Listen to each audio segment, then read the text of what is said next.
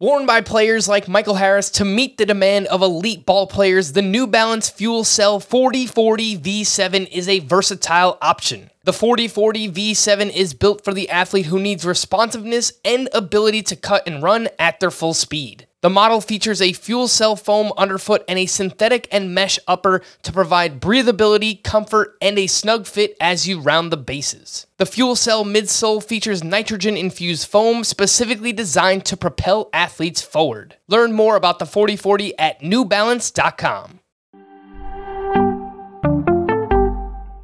Welcome to the Fantasy Baseball Today podcast from CBS Sports. High drive, center field, hit the wall, grand slam. This is magnificent. Got a fantasy question? Email fantasybaseball@cbsi.com. Get ready to win your league. Where fantasy becomes reality. Now here's Frank, Scott, Chris, and Adam. Welcome in to a love-filled, soothing edition of Fantasy Baseball Today here on Valentine's Day. I am Frank Stanfield, joined by a returning Scott White and, of course, Chris Towers. Today on the podcast, you guessed it, we're talking about the players we love, one hitter and one pitcher for each of us. Plus, we have some of your emails to read later on in the podcast. What is going on, Scotty? We missed you. How's the voice? I think it's sounding better. Oh, yeah. Now, full disclosure, we're actually recording this on Friday, so I haven't had a whole weekend's rest. I'm hoping it sounds perfect the next time you hear me, but we're clearly trending the right direction and ready to spread some love, Frank. That's right. We're going to spread some love on today's podcast. We're going to have some fun, talk about those players we're targeting in fantasy baseball this season. And yeah, hopefully by my next week, Scotty, voice is good to go and we'll get back on track here with our position previews. What's up, Chris? Where does Valentine's Day rank on the holiday scale for you? It's not a holiday. I guess you're right. We don't. Like, I don't want to be like the annoying cynic, but like, it was invented to sell greeting cards and chocolate. Like, you know, just you love people all year around. Boo. You don't need like a special day dedicated to saying I love you. You can just say it whenever. I love you guys. It's fine. There's no reason we have to say it on the 14th day of February. You know? Wow. Wow. And also, like, who wants to go out on Valentine's Day? It's like the worst day of the year to try to go to a restaurant because it's impossible to get in any place. Everything's overpriced. It's whatever. My wife and I usually order Chinese food and watch Shaun of the Dead. That's been our Valentine's Day tradition in the past. Well, no one says you have to go out, Chris. I know. But there are many fine things to do. There's so much pressure around it, and it's just like, more like Valen Lame's Day. Wow. Yeah. Valentine's Day. Probably. All right. Well, Scott, do you have a more optimistic? Somebody stand you up, Chris. Come on. No. What were you asking me, Frank? I was going to ask if you have a more optimistic take on Valentine's Day. I may or may not agree with Chris, but I probably wouldn't have intimated it here on the podcast, but it's fine. That's whatever. Whatever. No, this is fine. It's cool. This is good. It's fine. It's fine. You know? Nothing crazy. Nothing crazy. I think people are going to enjoy this, what we have. I'm here for any day where it is socially acceptable to eat more candy. So that is fair. In that regard, I do like Valentine's Day. It's been referred to as Pink Halloween. As far as Halloween, among the fake holidays, Halloween is vastly superior. Oh, yeah. Yeah. It's fun for everyone. I mean, to what unless degree you're easily spooked. Is any holiday not fake? Not contrived. I mean, but like at least like other holidays are ostensibly about a thing that happened or like people who we are honoring. Okay. Valentine's Day is just love. Yeah. Just love, like it's just the idea that like we're supposed to like concentrate our love for one day. Like, come on. It's silly. I probably should admit this on the podcast, but my parents still give me candy on Valentine's Day. So whatever, there it is. Make fun of me. Totally fine. They dropped off a nice little care package filled with a bunch of Ferrero Rocher, and I love it. One of my favorite candies. I still get candy in my Christmas stocking from my parents. Same. It's just a stocking filled with, you know, things that are probably going to be just terrible for my body. But that's fine. Neither here nor there. Cue up the one person on YouTube who's going to put the time code in, like, they start talking fantasy at 5 minutes. All right, whatever. We're going to get into it. Hitters and pitchers that we love this upcoming season. I'll leave it up to you guys, whether you want to talk about your hitter or your pitcher first. Scotty, you are up. You are the returning man to the podcast. What would you like to go with first, a hitter or a pitcher that you love? First, Frank, I'd like to take you on a trip down memory lane. Some names here you may recognize. Jed Lowry, Lucas Duda, Brad Miller, Rougned Odor, and just last year, Brian Hayes. This is a list of lovers past who all took a turn tearing my heart in two. So while I'd like to believe in true love and having eyes for only one, the one, you might even say, when we reach this time of year, so amorous, when Cupid, that gremlin of Eros, is shooting his arrows, I can't help but get the wandering eye. So we'll see when called upon if I can contain my love or if it leaks like the blood from my whole ridden heart. I'm going to start with the hitter. Was that a poem that you wrote? It sounds like it. And it was pretty damn good. I may or may not have been reading that. It had like an iambic pentameter feel to it. I'm going to begin with a hitter. A hitter by the name of Salvador Perez. I love him for the man he is, and I love him for the man he's going to be. The man he is, of course, is the record holder for home runs by a catcher in a single season, setting that record last year with 48, which tied for the major league lead. He also led the majors in RBI. Only one other catcher has done that, home runs and RBI, in the same year, and that catcher is many call the greatest catcher ever, Johnny Bench. He did it twice. So historic performance, no matter how you look at it. I don't need him to. He doesn't need to make history again to win my love. That was the grand gesture. We don't need grand gestures anymore, Salvador Perez. We just need you to do your thing.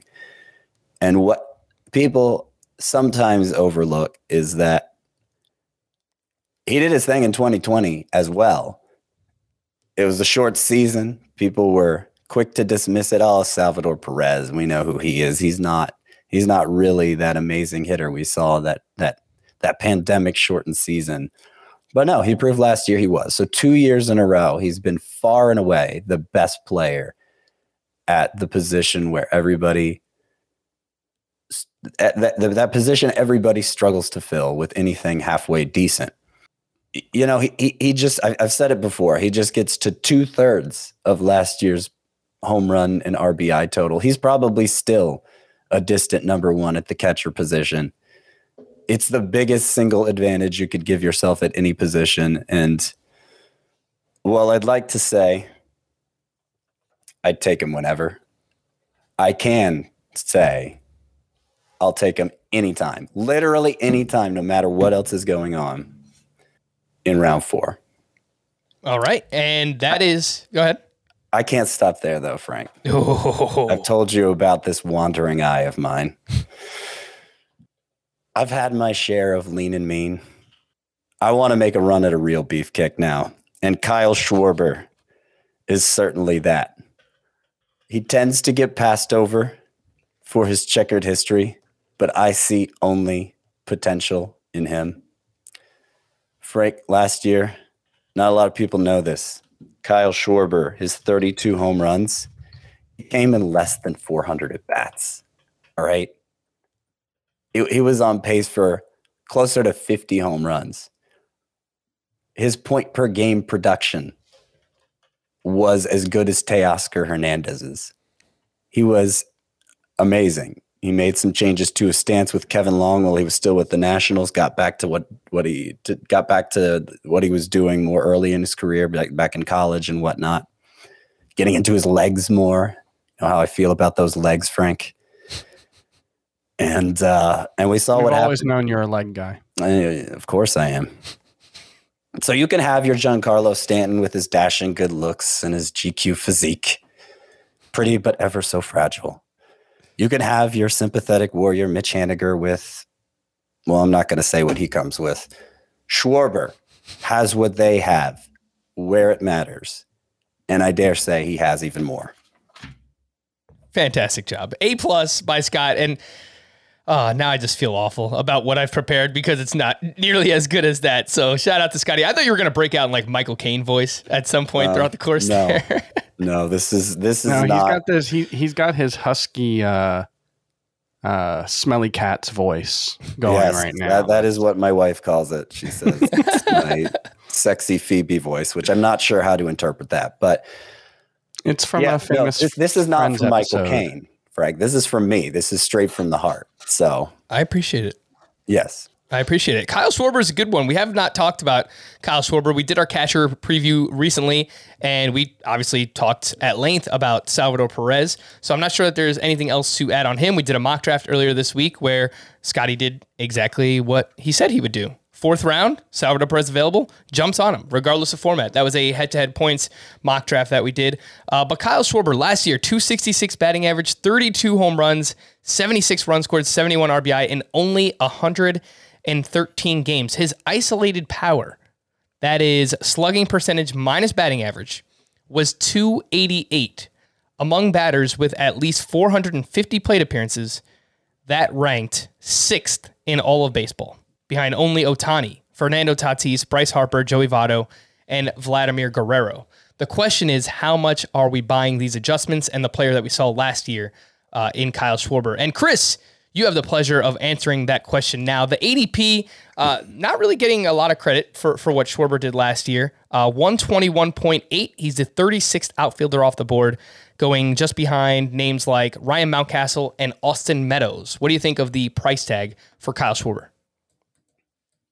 I think it's fine, and did Scott in his lovely breakdown mention that the Rockies are purportedly interested in Kyle Schwarber? Oh, I did not, but if there's anything that can get my heart to go pitter-patter, it's a man in purple.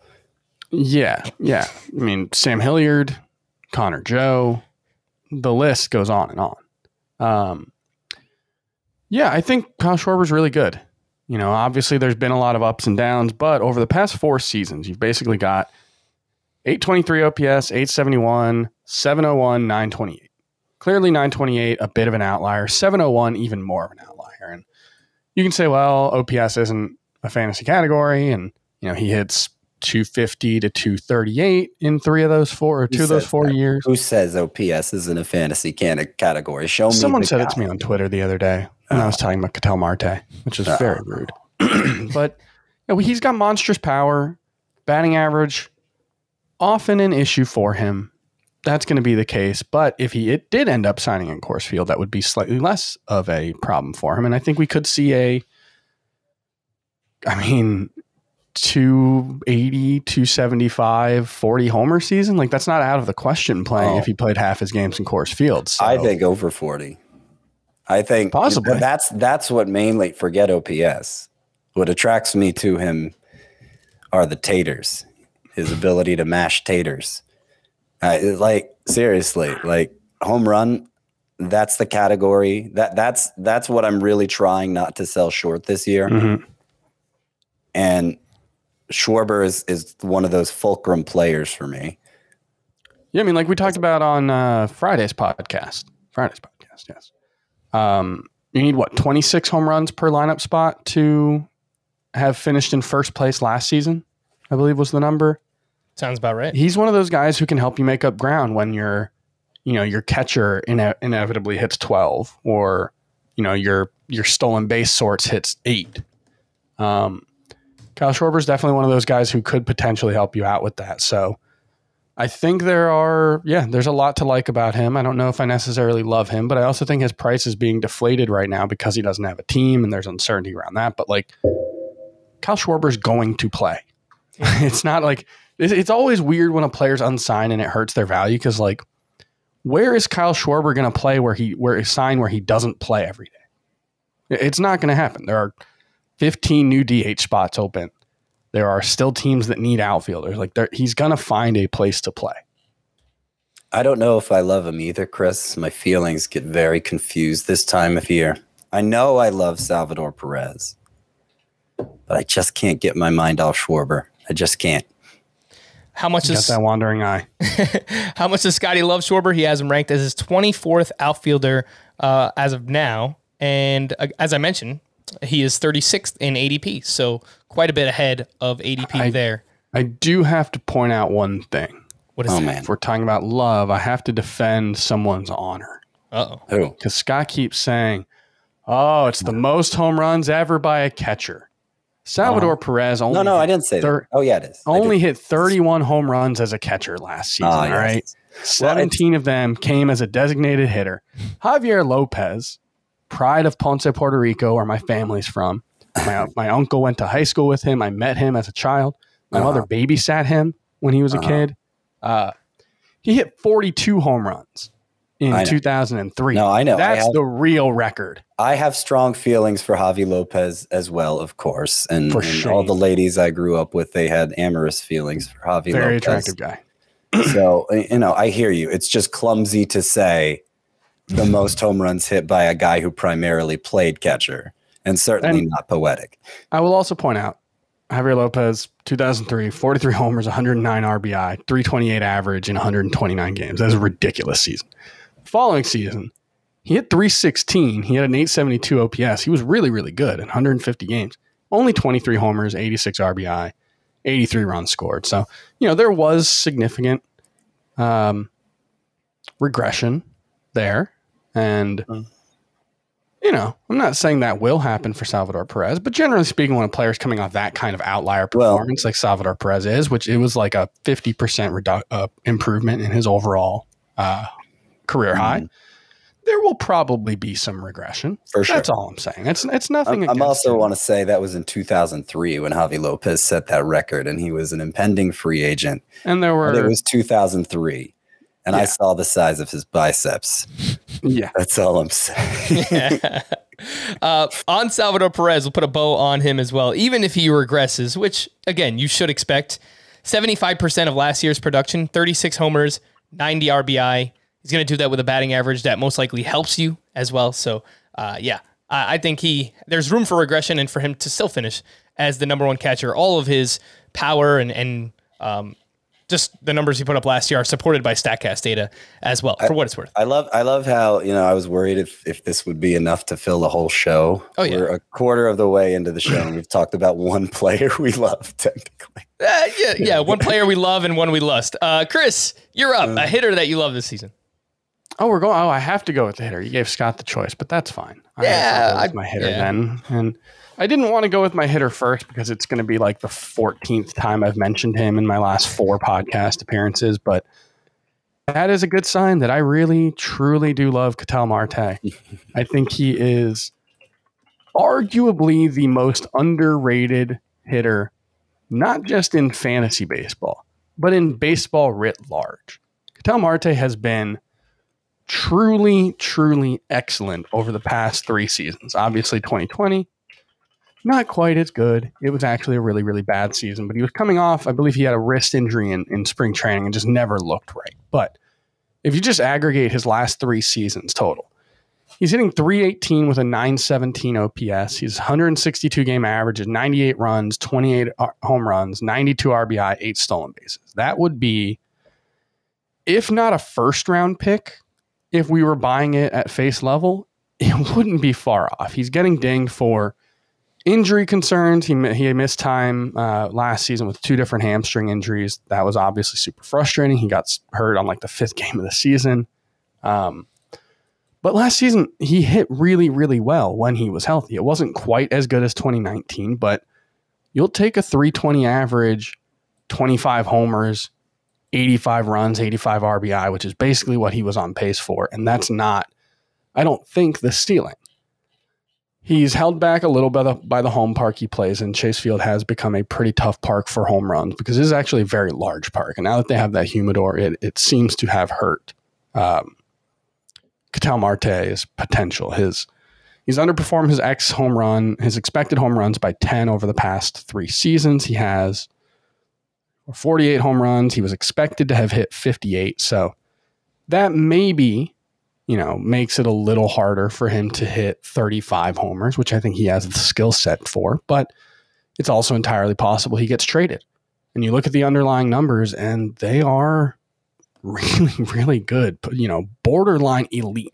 As a hitter, 16% strikeout rate with top 3% max exit velo, 82nd percent average exit velo, 86% hard hit rate, above average barrel rate, elite whiff rate, expected batting average, expected slugging percentage, expected WOBA, all of the indicators for Ketel Marte over the past three seasons, but really 2019 and 2021. He's been a top 10% hitter by those underlying metrics, according to Baseball Savant. So top 10 percentile, sorry.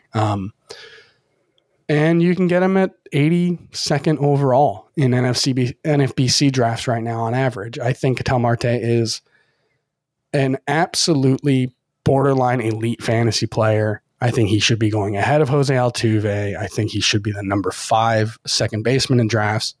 And I'm going to have just a metric ton of him. All right. Speaking of those metrics, you mentioned a lot of them, Chris. And really, when we did our second base preview, he was the one that stood out above the rest, that legitimately he crushes the ball when he puts it in play, which is very often. He makes a lot of contact. So I think that the power probably takes a little bit of a step back from where we saw in his breakout 2019. He's probably more of like a low to mid-20s home run guy, but even with that strong batting average, he's going to get on base, and hopefully he's traded. I think overall that would help with his counting stats quite a bit. Scott, what do you think of Chris's claim that he would take Ketel Marte over Jose Altuve? I know Altuve is someone that you like as well, but probably don't love. Yeah, he's a little short for me. So he's 6'1". Jose Altuve's 5'6". I was saying Altuve. That's why I'm only in like with him and not out in love with him. Okay. Anyway, I get where Chris is coming from, but it's a lot of projection versus provenness. Disagree. I guess. Strong disagree. And I really don't have. I feel more secure with Jose Altuve. Now, fortunately, if Jose Altuve is the one who goes first, so I can still fall back on Ketel Marte, and I find that I often do in drafts that Chris isn't a part of.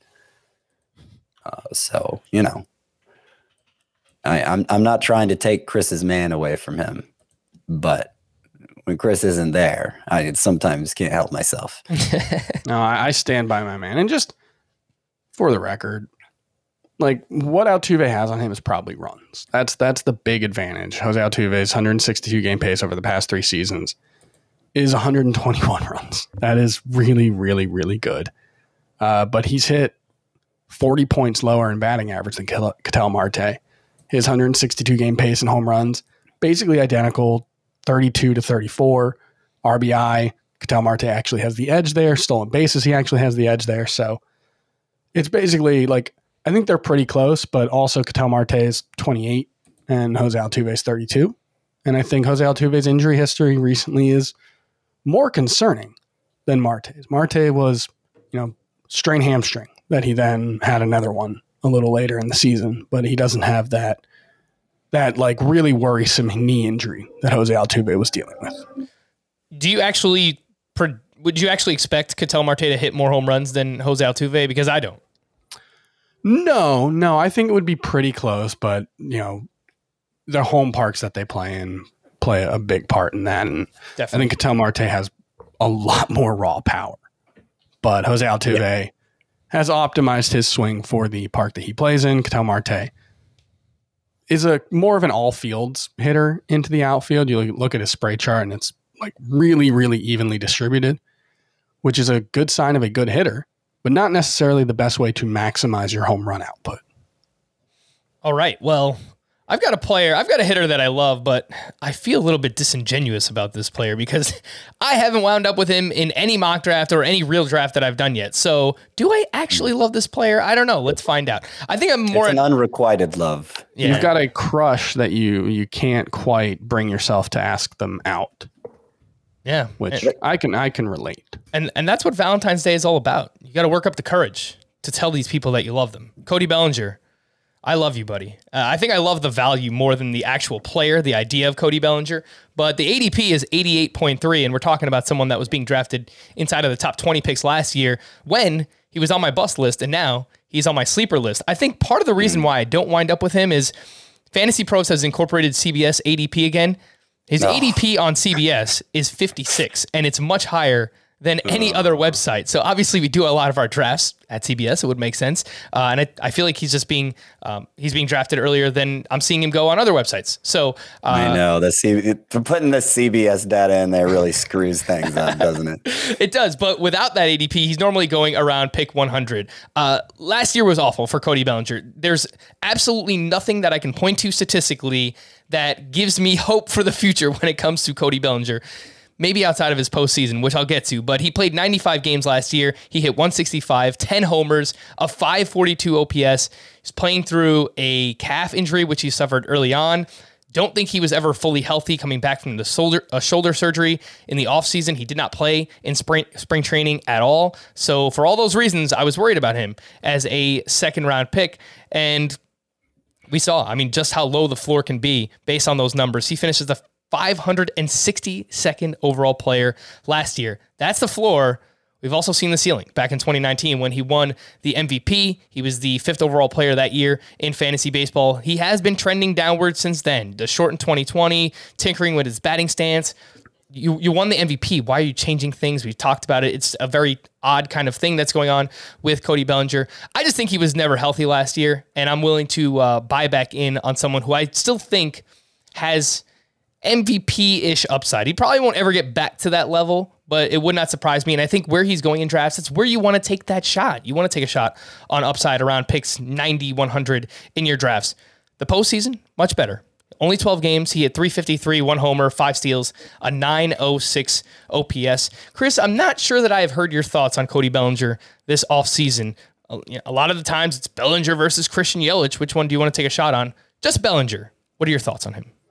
Well, one thing I would point out is the postseason, 906 OPS when you hit 353, not actually that impressive because 706 of those 906 OPS points come from the batting average. So that means he, either had an ISO of around 200 and didn't have a walk, or had an ISO lower than 200 and walked a few times. So, just to point that out, the 906 OPS, unless he hits 353 next season, in which he will probably win the National League MVP, 906 OPS doesn't really tell a meaningful story there, even above the 12 games that he played. All right, just rip my heart out, Chris. It's fine. I think, well, look, you asked me. It's the day for it. I mean, Chris, you asked me what I think, and you heard me be a big curmudgeon about Valentine's Day. That's true. So what did you expect? Frankly, this is on you. Yeah, the ISO was just 118 in the postseason, for what it's worth, so quite bad. I think he's a fine bounce back candidate. I think there are a lot of reasons beyond, there are a lot of reasons except for what he actually did last season to believe that he can bounce back. He's 26 years old. He was an elite prospect who played at an elite level in the majors. We've seen him, make that big debut, suffer a setback, and then get better. So we've seen him make the adjustments already. And, 2020... The weird thing was 2020, he kept the strikeout rate low. He sustained the breakout strikeout rate, and he just couldn't, get good results. But the underlying numbers weren't bad. They weren't as good, but they still suggested he should have been a well above average hitter. Last season, nothing was good. There was nothing. Like, he wasn't even good on defense, really. Like, he was fine, but he wasn't like the very good defender we've seen. He was an awful hitter, abysmal at everything. There was nothing he did well as a hitter. And so it's really, really hard to look at the numbers and say, well, at least he did this well, which you can do with Christian Yelich. I know you didn't want the comp, but Christian Yelich at least hit the ball extremely hard last season. That is one thing about Christian Yelich games that has not changed despite the injuries and the underperformance. Bellinger doesn't even have that. His max exit velo was below average last season. So it wasn't even like, oh, well, there was a sign. At least he rocked this one. It's a leap of faith, which that's often what love is. You don't know if things are going to work out. You know, there's a quote from one of my favorite songwriters, Jason Isbell, where he says, you know, life always has an unhappy ending. And so, you know, that may be the case with Cody Bellinger. Wow. But these are your influences. I understand. It's taking a leap of faith in a guy who has shown that elite potential and that elite performance. And I think that's a good thing to do when the price is low enough. Yeah. Can he just stay healthy too? That's another factor. And Chris, one that I know you like quite a bit. For what it's worth, Obviously Scott Boras is Cody Bellinger's agent, and he says a bunch of crazy things every offseason. But here's what he had to say. Scott Boras do be saying things. He says a bunch of crazy stuff. Here's what he had to say about Cody Bellinger. Quote, he was injured. To Cody's credit, he tried to play, and the Dodgers played him because he's a gold glove caliber player at two positions. He learned a great deal about himself last year. Says he will be back to full strength in the spring. Scotty, you mentioned someone you have the wandering eye for was Kyle Schwarber. Who would you rather have, Schwarbs or Belly? Let me consult my rankings here. I don't need to consult. Consult your heart. I can just consult my heart. Exactly, Chris. Got Kyle Schwarber 24th. I got Bellinger, I believe, 30th. So, yeah, I mean, I cannot share those same feelings for him that you have, Frank, because that beefcake I lust after is going 20 picks later. Fair enough. I also have the wandering eye and a few players that I've mentioned recently, but I also considered for this exercise Francisco Lindor, Yasmani Grandal, and Luis Arias, who we spoke about quite a bit on this week's second. You know, you got the wandering. Like, I gotta say, when Adam Azer did this, Frank, it was very. Like it was much more like monogamous, you know, really, you know, a proven way to have a fulfilling life, right? We loved one person and we stood by them, you know. You're here promoting the era of the nuclear family is gone, Frank. It's the 60s. It's all about free love. This is some real fall of the Roman Republic type of behavior you're promoting here, Frank. And I don't know that it's that we're doing people a service, frankly. All right. Well, the player I love is Cody Bellinger, but just thought I would mention the ones that I considered. You're right, Scott. There's nothing wrong with having a crush. I do. I have a few. All right, let's take a quick break. Before we do that, subscribe to our YouTube channel if you haven't already, youtube.com/fantasybaseballtoday. You can watch this video. We have an awesome Valentine's Day themed background here on StreamYard where we're recording this, so you can watch it live. Well, not live, but you can watch it on demand. You can watch most of our other podcast live weeknights, usually around like 10 or 11 p.m. Eastern time, so subscribe if you haven't already. When we return, we'll talk about the pitchers we love here on Fantasy Baseball Today.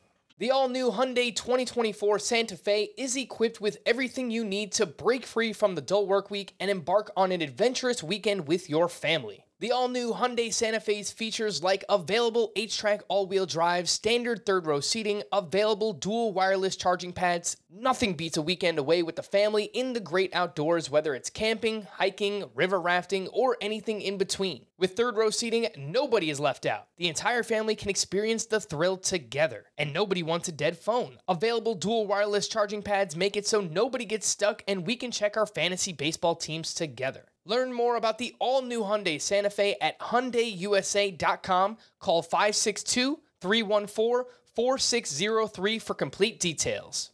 eBay Motors is here for the ride. Remember when you first saw the potential?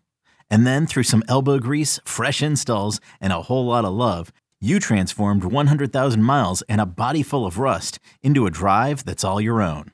Look to your left. Look to your right. It's official. No one's got a ride like this. There's nothing else that sounds like, feels like, or looks like the set of wheels in your garage. With over 122 million parts, you can make sure your number one ride or die stays running smoothly, so there's no limit to how far you can take it.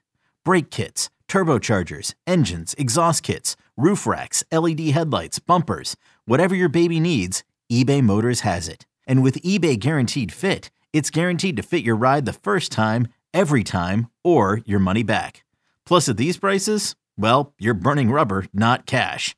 Keep your ride or die alive at ebaymotors.com. Eligible items only. Exclusions apply. All right, Chris, you referenced that you had a pitcher that you wanted to talk about, and I didn't give you the opportunity to do so. So you will start us off here with the pitcher that you love. I love Luis Castillo. I think people are this is one of those things where what we do a lot in fantasy sports across every sport, really. And it's a natural thing is when you love someone and they hurt you, you tend to hold it against them. Mm. You know, that's a very human reaction. You trust this person. You put a lot of faith in them, and they hurt you. And that makes it hurt worse. Lasso, right? You made yourself vulnerable, and that hurts even more. And Luis Castillo, probably a little overrated at times in his fantasy career. People talked, he was a top 10 pitcher going into last season. He was someone that people thought, this guy is going to be the anchor of my team. And instead, he was an anchor on your team for most of the first 2 months of the season, really. Maybe a little longer. He was pretty bad. The thing was, when you checked under the hood, he looked like the same guy. It wasn't like Luis Castillo was all of a sudden going about town and seeing lots of people. And, he was just going through a rough patch. And we all do that. To err is human. To forgive, well, that's just groovy, baby. That's a quote from something. I don't know what it's from. Austin Powers. Is it? Yeah, there you go. I don't know if it is or not. One movie Frank has seen. It doesn't even have Adam Sandler in it. And when you look at Luis Castillo, you look under the hood, strikeout rate was lower last season than it's been since 2018. 23.9%, walk rate, 9.3%, a little up, but actually lower than 2019. Still elite at managing quality of contact. 4.5% barrel rate allowed. That was right where it was in 2020. His changeup, still a very good pitch, got very good results. Whiff rate, a little down on that in the fastball, but overall, not that concerning. Velocity wasn't down, spin rate wasn't down, arm angle didn't look any different. Basically, everything except the results for Luis Castillo looked right, and that's why I never gave up faith in him last season, and I was ultimately rewarded. What was that? You never quit on him. No, because you know what? You don't quit on love. You got to work through the hard parts. Life isn't easy. Life isn't a fairy tale. This is every time. I've been married for 12 years now. Oh, here we go. And every time one of my friends gets married, I always tell them, don't get this fantasy in your head that it's just going to be all, lollipops and roses. It's work. It's hard work to be in a relationship, to love someone. You have to put in that work every day. You choose to love. You choose to love, exactly. And Luis Castillo, as often happens when you love someone and you keep your faith in them, he rewarded that love and that faith. From June 1st on, 22 starts, 2.73 ERA, 3.34 FIP, 144 strikeouts, and 135.1 innings. He was the guy we've grown to love, and I think he will be that this year, and he is cheap. He is a good player to draft right now. So I don't have the ADP in front of me. So I don't know if he'd appreciate you saying that about him. 83.8. I hope you're not putting him in the card for sending him. People have given up on Luis Castillo, and they shouldn't, because he should still be a top 20 starting pitcher, possibly even top 15. I love Luis Castillo. I appreciate the commitment to love there on Luis Castillo. You mentioned the NFBC ADP. Overall, on Fantrax, it is 68 right now, so still a sixth-round pick. He is cheaper than he usually is. I would not call Luis Castillo cheap. Plus, that's just like a mean thing to say. You mentioned, Chris, that love is hard work. You know what else is hard work? Pitching in cold weather, which is why Luis Castillo got off to such an awful start last year. Apparently, his agent tweeted at me on opening day, confirming that Luis Castillo does not pitch well in cold weather. I actually have Luis Castillo in my bus column, and here is why. The whip is going to crush you. 1.22 whip or higher in 3 of the last 4 seasons, even last year over those final 4 months. With a 2.73 ERA, he had a 1.20 whip. The swinging strike rate took a huge step back last year, and if you just look at his range of outcomes, this is where he's finished at starting pitcher the last 4 seasons. 62, 25, 14, 50. The upside is high-ish. The downside is also pretty low-ish for Luis Castillo. So I am a little bit more skeptical myself. And Scotty, you need to break the tie here. Where do we come out on Luis Castillo? More pessimist or more optimist? The love that Chris Towers has shown. Well, who am I to stand in the way of love? I'll just say that first of all. But I have any interest I may have had in Luis Castillo romantically is no more. He's look, he's still a good pitcher, right? I still have him in my top 25, but Chris even said it himself. I think what last year really brought home is that we've been overrating him all along, because even from June 1st on, when he turned his season around, 2.73 ERA from that point forward, he had a 1.2 WHIP. And by the way, you don't love Frank enough to have listened to what he was saying just now. Ooh. Did you just say that, Frank? Yes, I did. Did you mention the 9.6 K per nine during that stretch? I didn't mention that, but I mentioned also, the swinging strike rate was lower last year. It is also not particularly impressive. But no, you're right. I mean, just look over the course of his career. Whips at or over 1.2 are the norm, not the exception. Now, maybe he can get the strikeouts back up. He has done that before, but it doesn't look like a certainty. And really, if you just a whip, just, you know, that's a bad whip by today's standards. It kind of makes me chuckle, because when I first started doing this, like a good whip was like 1.25 or better. You know, that's just how much the game has changed during that time, that now 1.2 whip, I think in the words of you, Frank, is it'll crush you. But like, that's a knock against him. I mean, that kind of in and of itself prevents him from being a true ace. You know, he should deliver a respectable ERA. The strikeout should be at least respectable, and he's fine as a number 3 in fantasy. But I don't really have any illusions of him being a number 1 anymore. I'm sorry, Chris, that we 1.20 whip, just for the record, was about average for a pitcher in fantasy last season. So let's not overstate. A fantasy pitcher or a pitcher in general? A fantasy pitcher. Okay. Scott. All right. You attack the man I love. You know what? It's fine. It's fine. How did you feel? You don't know when him like I do. Tore you two apart. You don't see him when you guys aren't around. How he treats me. The Marlins tore you two apart. He could have been one of the Stallions. Don't even get me started on the people the Marlins have taken away from me. For Fernando Rodney, Chris. Oh, the bad geez. Boy. Oh, man. Well, if it's any consolation, Chris, obviously the Marlins have a really good pitching staff. He was the Dan Straley trade. Yeah. Oof. All okay, right. Luis Castillo is Dan Straley. Yeah, you're right. Dan Straley, by the way, I believe he signed a minor league contract with... kind of interesting. The Diamondbacks? Yeah. It was with a team, and he's coming back from the KBO. So kind of interested to see what Dan Straley has in his second run here in the majors. Scotty. Fernando Rodney was Chris Paddock. Yep. That is correct. That makes it feel any better. Yeah. Which maybe it does now. I don't know. Yeah, probably does. Scotty, you're up, man. No, not really. Still pretty bad. Scotty, a pitcher that you love. You know who I'm going to say. Charlie Morton. Oh, Charlie. So true, so reliable, kind of guy who you can take home to mom. Charlie Morton last year, I feel the need to read off some numbers. 3.34 ERA. That's compared to a 3.32 xERA, a 3.31 xFIP, a 3.18 FIP. Just across the board, everybody says what he brought was real.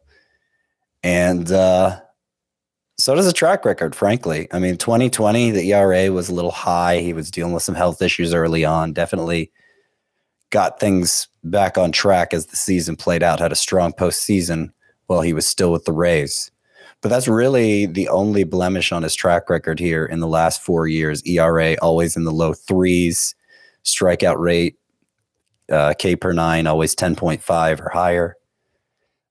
Great ground ball pitcher. Great bat misser. There's really nothing negative you can say about Charlie Morton, except, you know, he's a little past his prime. He's 38. You know, maybe can't quite keep up with the younger fellas in every regard, every respect. But But, you know, still very, very strong and capable. And here's the thing. I would take him if it was entirely up to me. I would take him in round 4, probably. That's how I mean, I guess I couldn't because I'm already taking Salvador Perez, right? But theoretically, I would take Charlie Morton in round 4. I'm finding I don't have to. He makes it to round 6 or round 7.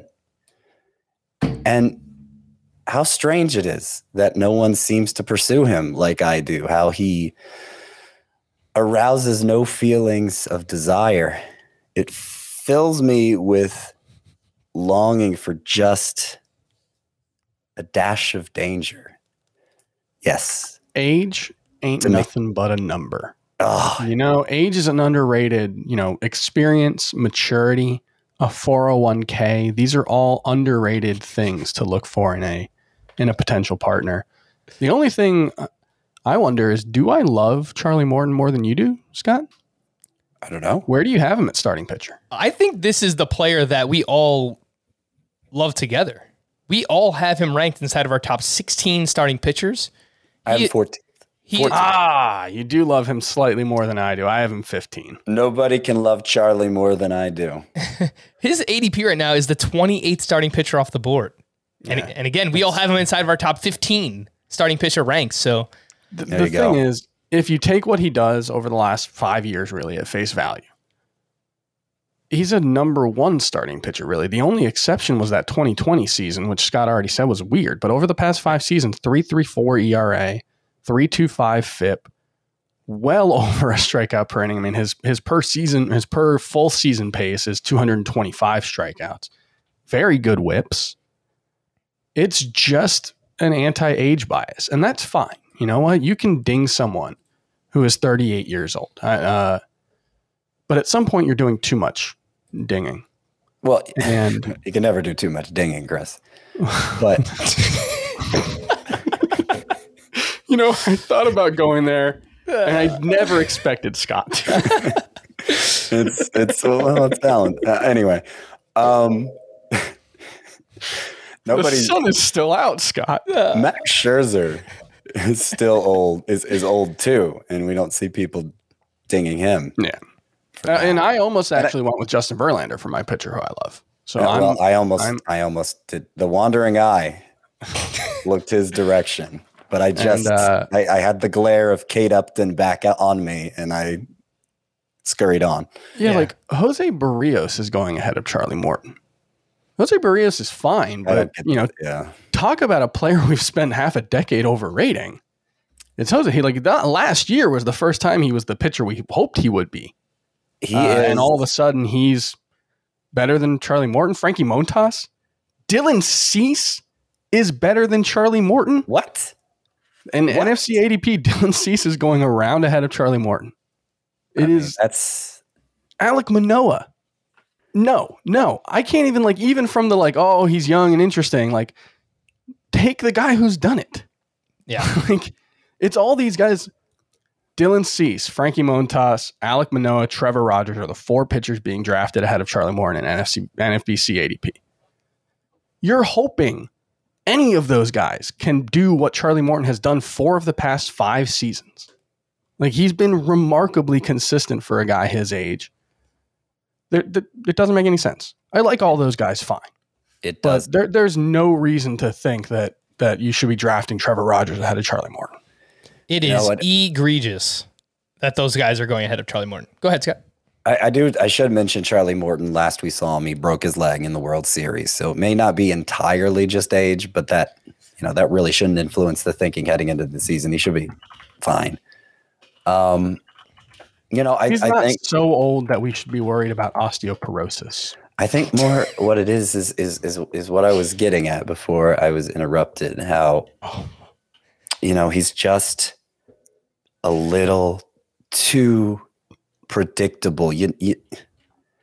I don't know about you, but when I see how people aren't clamoring for him, it does give me this longing for a dash of danger.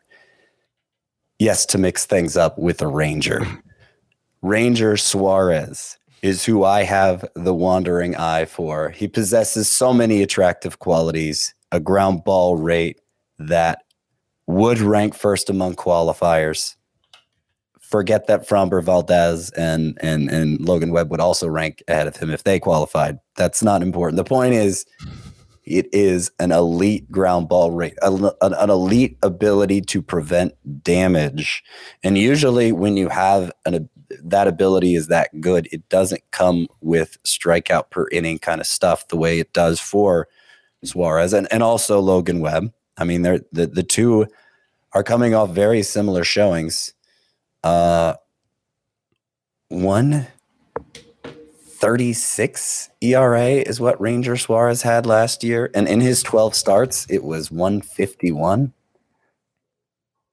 That is amazing. And what is lower, his 2021 ERA or his current ADP?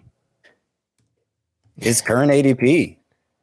His current ADP, he's the 138th player off the board on average, going around 142, pick 142, actually. And I don't really... I know his best stretch at the end of last season when he started going six innings plus. I think he even had a complete game shutout in there. So he's been stretched out. He's been tested over a bigger workload like that. And... I know it was against a lot of bad teams, but they were still major league teams who still are capable of doing damage on any given day, often against better pitchers than Suarez, you know? And before he got stretched out, he had some tougher matchups. I think he shut down the Dodgers for like 4 1/3 innings or something when he was still building up. Like, And all the work in relief, where he was not giving up any runs either. So I don't really think he can repeat a 1.36 ERA or even a 2.36 ERA. But if he gives you a 3.36 ERA at that price, you know it's going to be well worth it. The reasons to be skeptical would be, one, he's not a one pitch pitcher, but he throws his fastball 70% of the time, and you don't see a lot of guys succeed that way. Especially not when they're not mixing in like a cutter or something like Lance Lynn does. And he really, really relied on elite quality of contact suppression in a small sample size. And that is the skill for pitchers that probably takes longest to stabilize. That's the one that you probably can't say. Like, you need, like, Luis Castillo has done it every single season of his career, even last season. Right. He wasn't all that good. No, Kyle Hendricks has historically done so. But it's that in conjunction with the elite ground ball rate, I think, you know, that you could see how one would lead to the other. Yeah. No, it's at his price, and it's actually even cheaper on NFC. He's 173.7 in ADP. Like, absolutely take a flyer on Ranger Suarez. Yeah, I'll admit that I've had trouble, you know, forming an opinion on Ranger Suarez. I see what he did last year, and you're right, Scott. I mean, you can only pitch against the teams that you're lined up against, and those final nine matchups: Diamondbacks, Rays, Diamondbacks, Marlins, Rockies. That game was in Philly. Cubs, Orioles, Pirates, Marlins. So really strong matchups, but he dominated, and we've seen other pitchers in good matchups falter at times. So he did a great job of that, but. Yeah, I think he's going to be polarizing. I think it could go a few different directions, but if you like him at his cost, you should be investing in Ranger Suarez. It does feel a little Zach Plesac-y. Ooh. It does. And so, you know, I did have an affinity for Plesac last year, I'll admit, and you would think it would turn me from those ways. But, you know, I just... So when push comes to shove, I can't totally commit on Ranger Suarez. Okay. But I like to keep someone on the back burner, you know what I'm saying? Just in case life's circumstances change. So what I'm going to do, I'm going to send him the B Valentine's package. Maybe not going all out with flowers and whatnot, but, you know, like a thoughtful greeting card with a vague message inside. What does it mean? Not a be mine heart, but thinking of you. It means whatever your imagination allows it to mean, Ranger. I can't say I love you. I can't do that to Charlie, but I got my eye on you, Ranger. Suarez, Scott's got SPs in different zip codes. There you go. I could have sworn 20 minutes ago, Scott yelled at me about monogamy, and here he is. Well, no, you brought this out of me, Frank. Everybody has that animal instinct in them. It needs to be contained by societal norms, and you've allowed it to burst free. All right. Well, good thing my fiance does not listen to this podcast. I'm going to wrap up. I can just hear. I can just see the intro for Big Love playing every time Scott's talking here. A pitcher I love. And honestly, Scott, I thought this was going to be a pitcher that we loved entering the season. But unfortunately, you've turned your back on this guy that we had conjoined love for last season. And it is my man, Shane O'Mac. Here comes the money. Here we go. Money talk. Here comes the money. Shane McClanahan is awesome.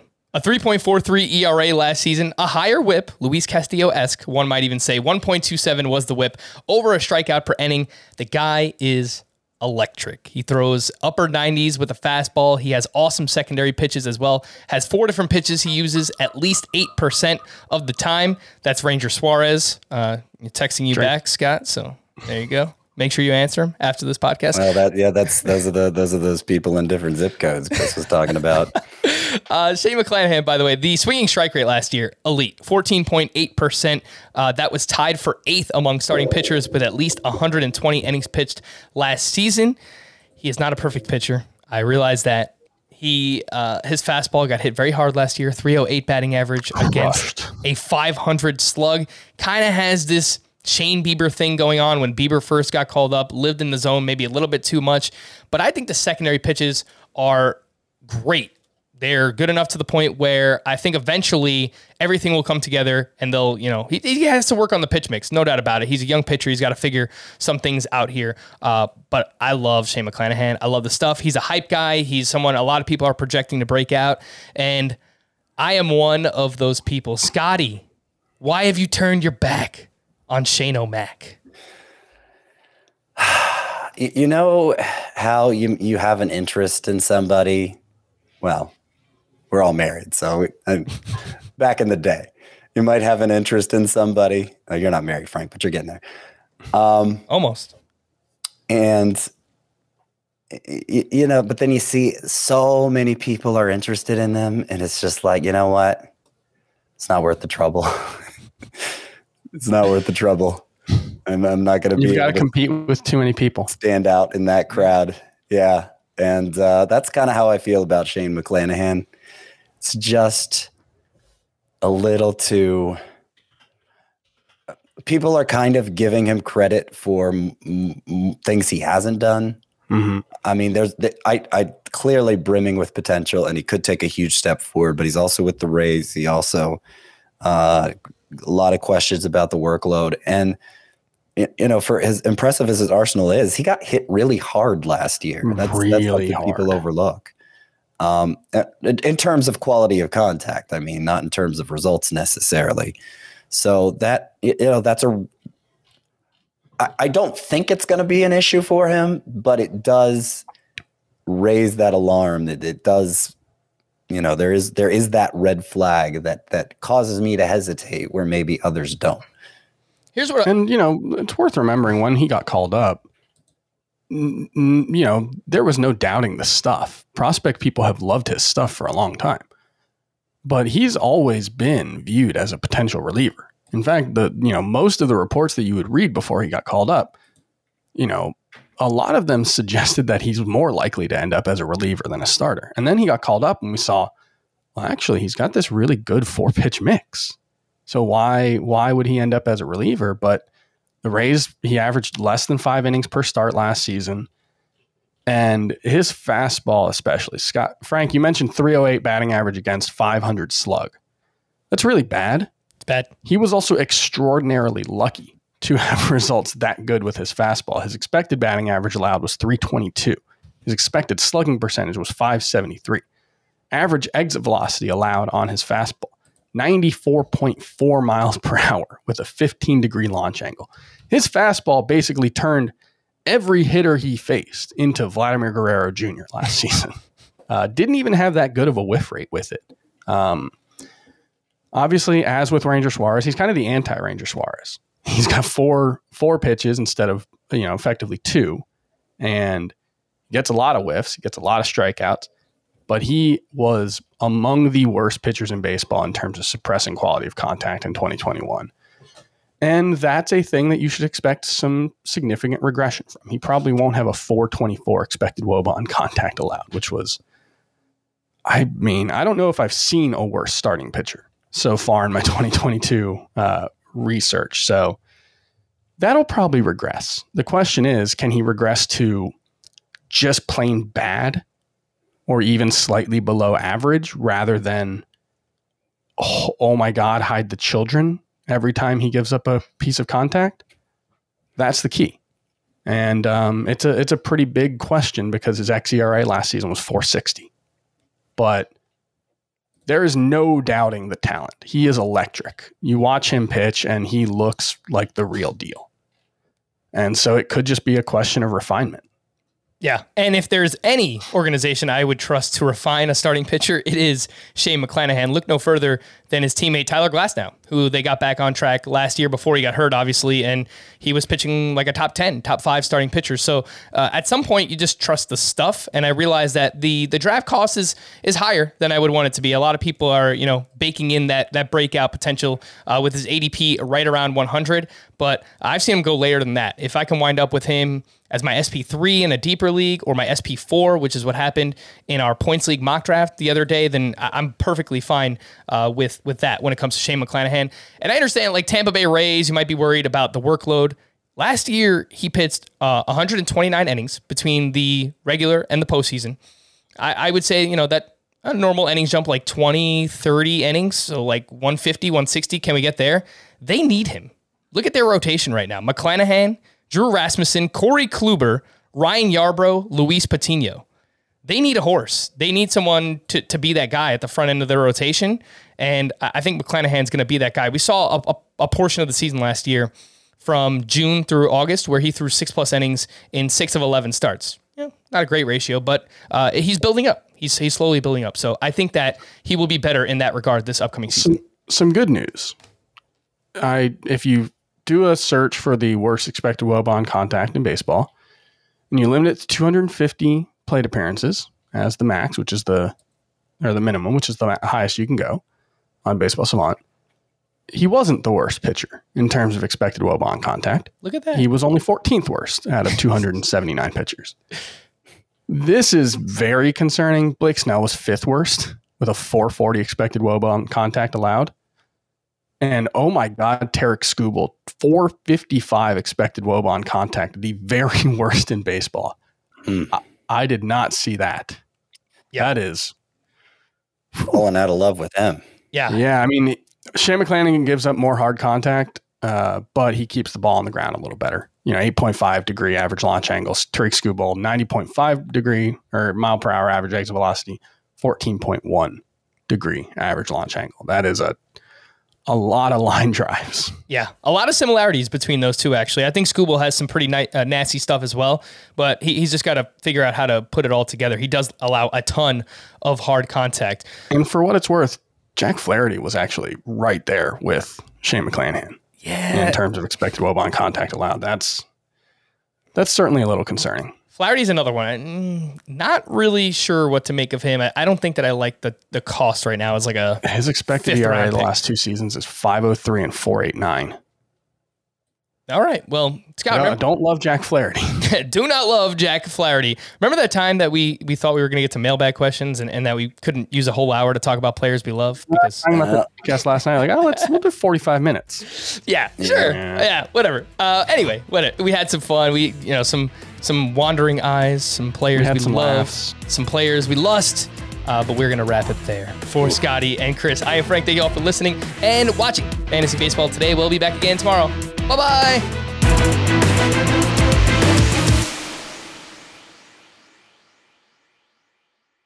Hey, Rob Bradford here. You guys know I'm always up for a good MVP story, and one of the best stories is Wasabi Technology. Wasabi is the world's hottest cloud storage company, and it's become the go-to provider for professional and collegiate sports teams, including 20 Major League Baseball teams like the Red Sox and NHL teams like the Bruins and Vancouver Canucks. Even the Liverpool Football Club is getting in on the Wasabi action. So why is Wasabi the MVP? Well, Wasabi was purpose-built to free businesses from skyrocketing storage costs and unpredictable transaction fees that the Amazons of the world are charging. In fact, Wasabi is up to 80% less than those hyperscalers and doesn't charge a cent for businesses to access their data. From Wasabi's AI-enabled intelligent media storage, Wasabi Air, to the industry's only cloud storage service with triple protection against cyber criminals, data deletion, and ransomware, Wasabi's taking the lead in driving innovation in data storage and helping sports teams